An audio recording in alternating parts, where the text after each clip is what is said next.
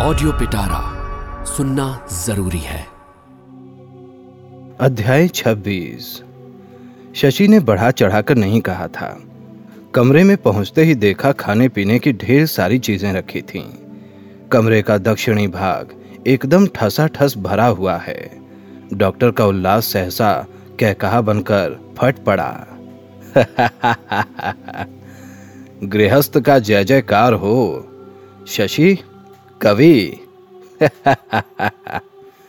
भारती और न रह सकी।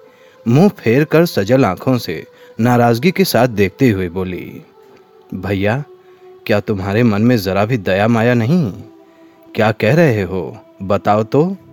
वाह, जिनकी कृपा से अच्छी अच्छी चीज़ें आज पेट भरकर खाऊँगा, उनको थोड़ा सा आशीर्वाद। वाह। भारती रूठ कर बारामदे में चली गई। दो तीन मिनट बिताने पर शशि जाकर उसे लौटा लाया। तो उसने प्लेट में मांस, फल, फूल, पुलाव, मिठाई आदि सजाकर डॉक्टर के सामने रख दिए और बनावटी नाराज़गी से बोली, लो, अब दांत निकाल कर राक्षस की तरह खाओ। हँसी तो बंद हो जाए, नहीं तो मोहल्ले वालों की नींद टूट जाएगी। डॉक्टर ने एक सांस खींचकर कहा, आहा कैसा बढ़िया भोजन है। इसका तो स्वाद गंध तक मैं भूल गया हूँ। यह बात भारती के हृदय में जाकर बिंद गई। उसे उस रात का सूखा भात और जली मछली याद आ गई। डॉक्टर ने भोजन शुरू करते हुए कहा, कवि को नहीं दिया भारती? ला रही हूँ।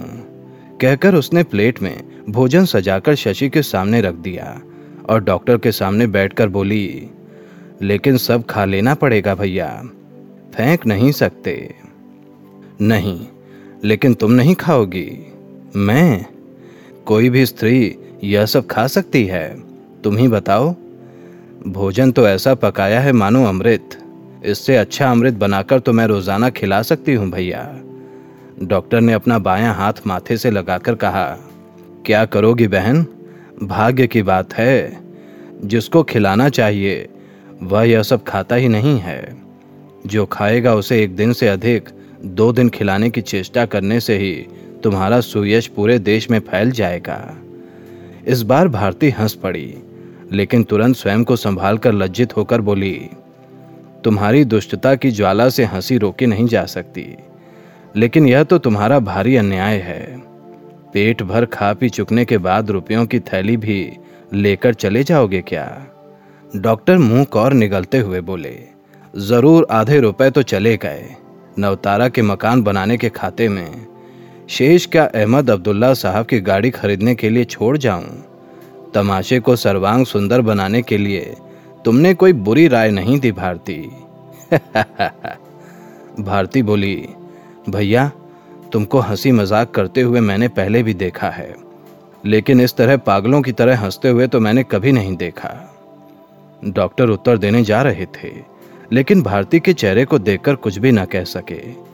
भारती ने कहा, स्त्री पुरुष का प्रेम क्या तुम्हारी तरह सभी के लिए उपहास की वस्तु है भैया?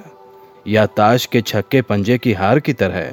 इसको भी हार जीत में कह कहे लगाने के अलावा और कुछ करने के लिए शेष नहीं रह गया है। स्वतंत्रता परतंत्रता के अतिरिक्त मनुष्य को व्यथित करने वाली कोई और भी चीज़ इस संसार में मौजूद है। इस बात को क्या तुम कभी सोचोगे भी नहीं? शशि बाबू की ओर देखो, एक ही पहर में इनकी कैसी हालत हो गई है। अपूर्व बाबू जिस दिन गए थे, उस दिन भी तुम शायद इसी तरह हंस पड़े थे। नहीं नहीं, वह तो हुआ। भारती बीच में ही रोककर बोली, नहीं नहीं, यह कैसे हो सक, यह कैसे कहते हो भैया? शशि बाबू तुम्हारे स्नेह के पात्र हैं। तुम यह सोचकर खुश हो उठे कि उनको भोला भाला पाकर नौतारा बहुत दुख देती। भविष्य में उस दुख में पड़ने से वह बच गए। लेकिन क्या भविष्य ही सब कुछ है मनुष्य के लिए? आज का यह एक ही दिन, जो व्यथा के भार से उसके सारे भविष्य को लांग गया। यह बात तुम किस तरह जानोगे? तुमने तो कभी किसी को प्यार किया ही नहीं। शशि ने किसी प्रकार कहना चाहा कि यह दोष मेरा ही है। मेरी ही भूल है, सांसारिक बुद्धि न रहने से ही। भारती व्यग्र स्वर में बोली लज्जा करने की कौन सी बात है शशि बाबू? यह भूल क्या संसार में अकेले आपने ही की है? आपसे सौ गुनी भूल क्या मैंने नहीं की? और उससे भी हज़ार गुनी भूल करके जो अभागिन चुपचाप चिरकाल के लिए इस देश को छोड़ने के लिए तैयार हुई है, उसे क्या डॉक्टर नहीं पहचानते? डॉक्टर ने आश्चर्य से उसकी ओर देखा, लेकिन भारती ने उसकी परवाह नहीं की। कहने लगी, सांसारिक बुद्धि आप में कम है। मुझमें कम नहीं थी। सुमित्रा जीजी की बुद्धि की तो तुलना नहीं की जा सकती। फिर भी वह किसी के काम ना आ सकी। वह पराजित हो गई है तुम्हारी बुद्धि के सामने, जो चिरकाल से अजेय है। जिसके मार्ग को कभी बाधा नहीं मिली, वह जो तुम्हारे पाषाण द्वार पर पछाड़ खाकर चूर चूर हो गया, अंदर जाने का जरा सा मार्ग उसे नहीं मिला। डॉक्टर ने इस अभियोग का उत्तर नहीं दिया। केवल उसके चेहरे की ओर देखकर जरा सा हंस पड़े। भारती ने कहा, शशि बाबू, मैंने आपके प्रति बड़ा अपराध किया है। उसके लिए क्षमा चाहती हूँ। शशि समझ ना सका, लेकिन कुंठित हो उठा। भारती पल भर चुप रहकर कहने लगी, एक दिन भैया से मैंने आपके बारे में कहा था।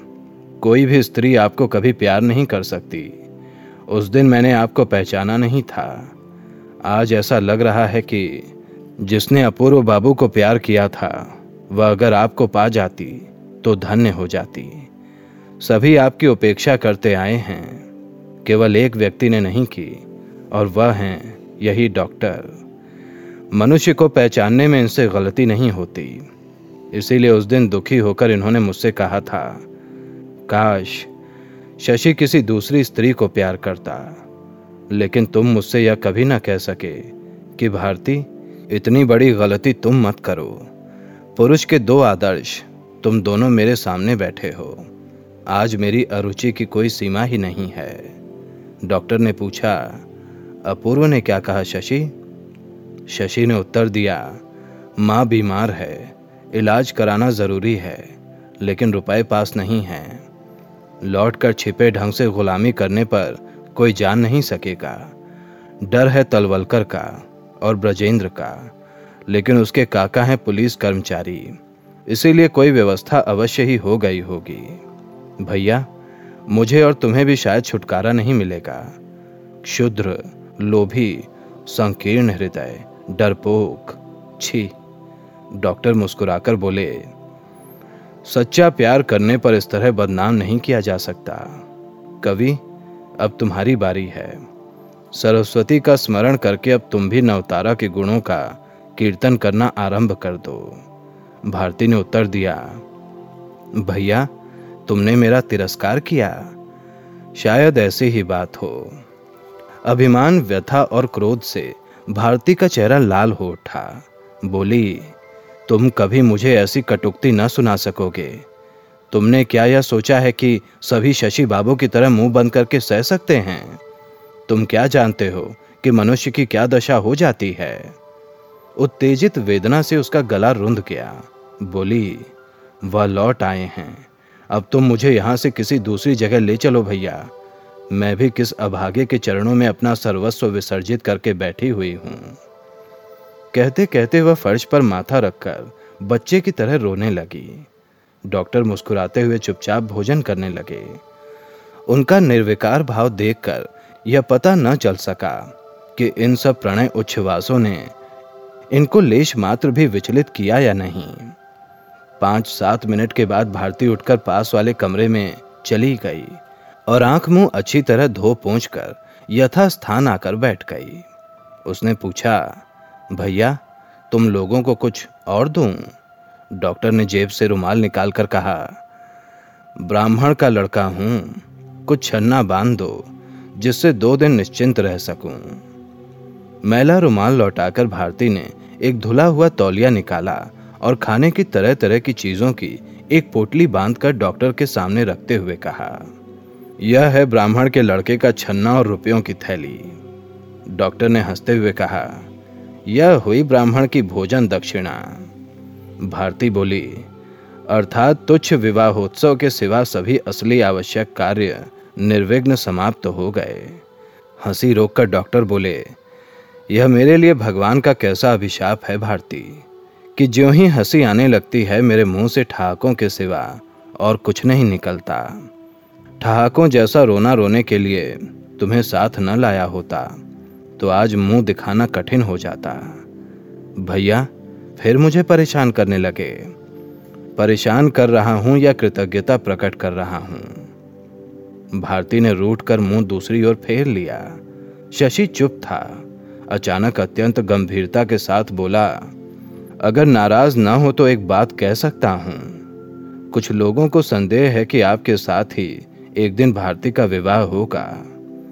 डॉक्टर पल भर के लिए चौंक उठे। यह क्या कहते हो शशि? तुम्हारे मुँह पर फूल चंदन पड़े, ऐसा सुदिन इतने बड़े अभागे के भाग्य में आएगा।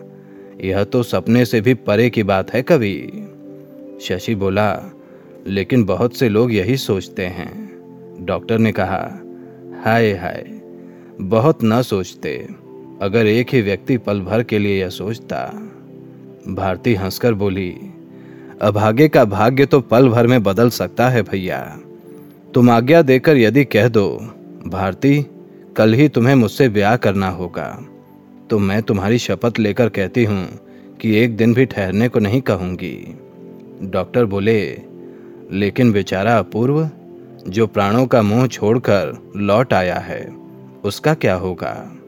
भारती बोली, उसकी भावी पत्नी के रूप में किसी की कन्या देश में मौजूद है। उनके लिए चिंता मत करो, वह छाती फाड़ कर नहीं मर जाएँगे। डॉक्टर गंभीर होकर बोले, लेकिन मुझसे विवाह करने के लिए राज़ी हो रही हो। तुम्हारा भरोसा तो कम नहीं है, भारती। भारती ने कहा, तुम्हारे हाथ पड़ूँगी। इसमें फिर डर कैसा? डॉक्टर ने शशि की ओर देखते हुए कहा, सुन लो कवि, भविष्य में अगर इनकार करे तो तुम्हें गवाही देनी होगी। भारती बोली, किसी को गवाही नहीं देनी पड़ेगी, भैया।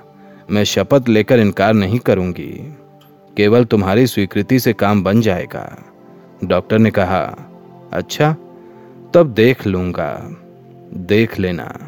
भारती हंसकर बोली, भैया, क्या मैं और सुमित्रा स्वर्ग के इंद्रदेव भी अगर उर्वशी मेनका और रंभा को बुलाकर ये कहते कि उस प्राचीन युग के ऋषि मुनियों के बदले तुम्हें इस युग के सव्यसाची की तपस्या भंग करनी होगी तो मैं निश्चिंत रूप से कहती हूँ भैया, कि उन्हें मुँह पर स्याही पोत कर वापस चले जाना पड़ता। रक्त मांस का हृदय जीता जा सकता है, लेकिन पत्थर के साथ क्या लड़ाई चल सकती है? पराधीनता की आग में जलकर तुम्हारा हृदय पत्थर बन गया है। डॉक्टर मुस्कुराने लगे। भारती की दोनों आँखें श्रद्धा और स्नेह से भर आईं। बोली, इतना विश्वास ना रहने पर क्या मैं इस तरह तुम्हारे सामने आत्मसमर्पण कर सकती थी। मैं नवतारा नहीं हूँ। मैं जानती हूँ कि मुझसे बड़ी भारी गलती हो गई है।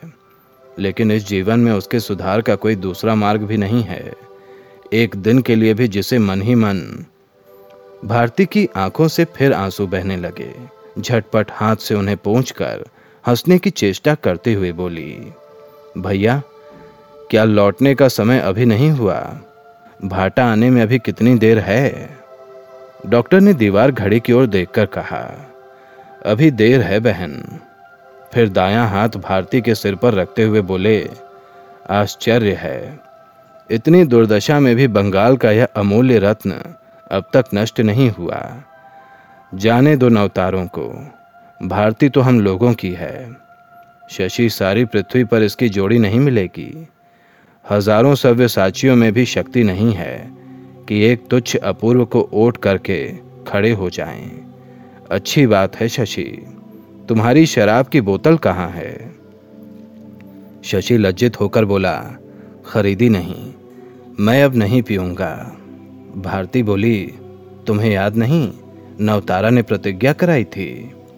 शशि ने उसकी बात का समर्थन करते हुए कहा, सचमुच ही नवतारा के सामने प्रतिज्ञा कर ली थी कि मैं अब शराब नहीं पीऊँगा। उस प्रतिज्ञा को अब नहीं तोड़ूँगा, डॉक्टर। डॉक्टर हंसकर बोले, शराब गई, नवतारा गई। सर्वस्व बेचकर जो रुपए मिले थे, वह भी चले गए। एक साथ इतना कैसे सहा जाएगा? शशि का चेहरा देखकर भारती को दुख हुआ। बोली, मज़ाक करना सहज है भैया। सोच कर तो देखो। डॉक्टर बोले, सोच विचार करके ही कह रहा हूँ, भारती। इन रुपयों पर शशि की कितनी आशा आकांक्षाएँ थीं। आशा आकांक्षाएँ थीं। यह बात मुझसे अधिक कोई नहीं जानता। उसके परिचितों में ऐसा भी कोई नहीं है, जिसने यह बात न सुनी हो। उसके बाद आई नवतारा छह सात महीने तक थी। उसका ज्ञान ध्यान था और शराब। और शराब? वह तो शशि के सुख दुख की एकमात्र संगिनी है। कल सब कुछ था। लेकिन आज उसके जीवन का जो कुछ आनंद था, जो कुछ सांत्वना थी, वह सब एक ही दिन में एकाएक जैसे षड्यंत्र करके उसे छोड़कर चली गई। फिर भी किसी के विरुद्ध उसके मन में कोई विद्वेष नहीं, शिकायत नहीं। यहाँ तक कि आकाश की ओर देखकर एक बार भी आँसू भरी आँखों से यह न कह सका कि, हे भगवान, मैंने किसी का अनिष्ट चिंतन नहीं किया। अगर भगवान वास्तव में हो तो इसका विचार करना। भारती लंबी सांस लेकर बोली, इसीलिए इन पर तुम्हारा इतना स्नेह है। क्यों? डॉक्टर बोले, केवल स्नेह ही नहीं, श्रद्धा भी है। शशि साधु पुरुष है। इसका संपूर्ण हृदय गंगा जल के समान शुद्ध और निर्मल है। मेरे जाने के बाद भारती, जरा इसकी देखभाल रखना। यह स्वयं दुख भोगेगा, लेकिन किसी दूसरे को दुख नहीं देगा। शशि का चेहरा लज्जा और संकोच से लाल हो उठा। इसके बाद कुछ देर तक शायद बात के अभाव से ही तीनों चुप बैठे रहे। डॉक्टर ने फिर पूछा, अब तुम क्या करोगे कवि? तुम्हारे पास तो केवल बेहला ही बचा है। पहले की तरह फिर देश देश में बजाते फिरोगे? शशि ने हँसते हुए कहा, अपने काम में आप मुझे भर्ती कर लीजिए। मैं सचमुच अब शराब नहीं पीऊँगा। उसकी बात और कहने का अंदाज देखकर भारती हंस पड़ी। डॉक्टर भी हंसने लगे। फिर स्नेह से भीगे स्वर में बोले, नहीं कवि, इसमें तुम्हें भर्ती होने की आवश्यकता नहीं है। तुम मेरे इस बहन के पास रहो। इसी में मेरा बहुत काम हो जाएगा। शशि ने पल भर मौन रहकर संकोच के साथ कहा, पहले मैं कविता लिखा करता था, डॉक्टर। शायद अब भी लिख सकता हूँ। डॉक्टर ने खुश होकर कहा इसमें मेरा बहुत काम बन जाएगा। मैं फिर आरंभ करूँगा। अब केवल किसान मजदूरों के लिए लिखूँगा। लेकिन वह लोग तो पढ़ना जानते नहीं कभी फिर बोले, यह काम अस्वाभाविक होगा और कोई भी अस्वाभाविक चीज़ टिकती नहीं है। अनपढ़ों के लिए अन्य क्षेत्र खोला जा सकता है, क्योंकि उन्हें भूख का ज्ञान है, लेकिन उनके सामने साहित्य नहीं परोसा जा सकता। उनके सुख दुख का वर्णन करने को साहित्य नहीं कहते। किसी दिन अगर संभव हुआ तो अपने साहित्य की वह स्वयं ही रचना कर लेंगे।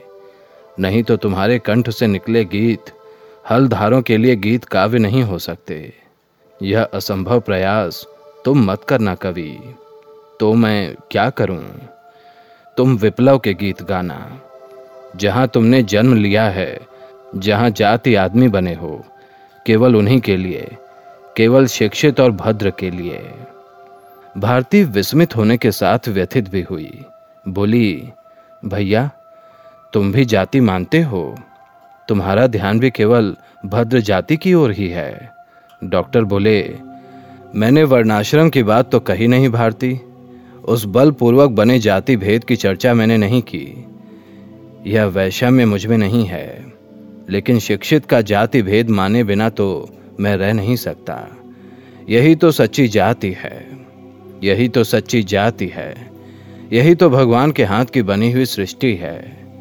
ईसाई होने के कारण मैं तुम्हें ठेल कर क्या अलग रख सका हूँ, बहन? तुम्हारी बराबरी का मुझे अपना कहने के लिए और कौन है?